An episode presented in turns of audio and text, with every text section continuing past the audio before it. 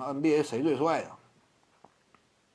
你看没看到掘金队这个小波特也挺帅的？小波特呀，这一看就像球星啊！这玩意儿，小波特挺帅。再有就是那谁，太阳队的叫什么名我忘了。太阳队那个也挺帅。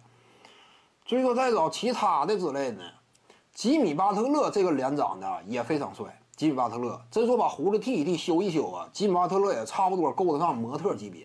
就是吉米巴特勒，无论是东西方的角度，巴特勒长得都不难看，甚至属于帅哥级别。就进巴特勒，之前有过一个调查嘛，或者说什么，就是就中西方综合的审美，迈克尔乔丹几乎是 NBA 球员当中啊，东西方都非常容易接受，无论白人、黑人还是黄种人，都感觉他长相属于上层水准的。迈克尔乔丹，进巴特勒长得跟迈克尔乔丹有点连像。那你说他帅不帅？修一修胡子，你别胡子拉碴的，那肯定影响颜值。你要说把哎好好收拾收拾，吉巴特勒非常帅。再有就是保罗乔治，但是我感觉保罗乔治他长相哎挺占便宜，但巴特勒这个长相哈棱角分明，搁到哪儿也是哇立着，就吉米巴特勒呀，这点确实也是拿得出手。乐福这样的呢，就是怎么讲呢？他属于什么？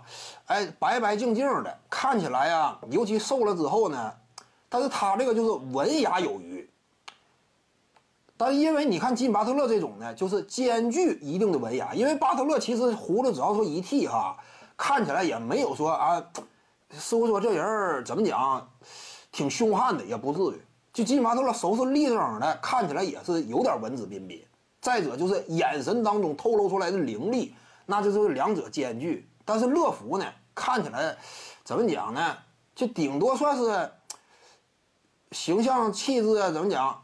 奶油小生的感觉。这 吉马特勒就不一样，吉马特勒呀，库兹马没说嘛，也有点奶油小生感觉，包括乌雷在内，有一定的奶油小生感觉嘛。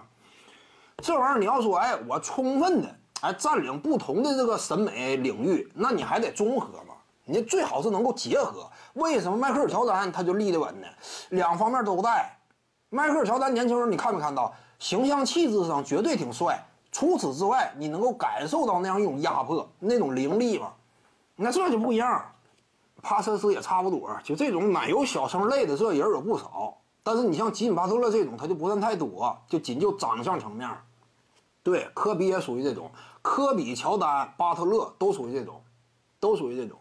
保罗怎怎怎么讲呢？保罗就像个这个，他呀，就是就是大了以后也是。保罗就像什么呢？就像这个小学生、三好学生差不多，看起来就那个脸长得跟三好学生差不多。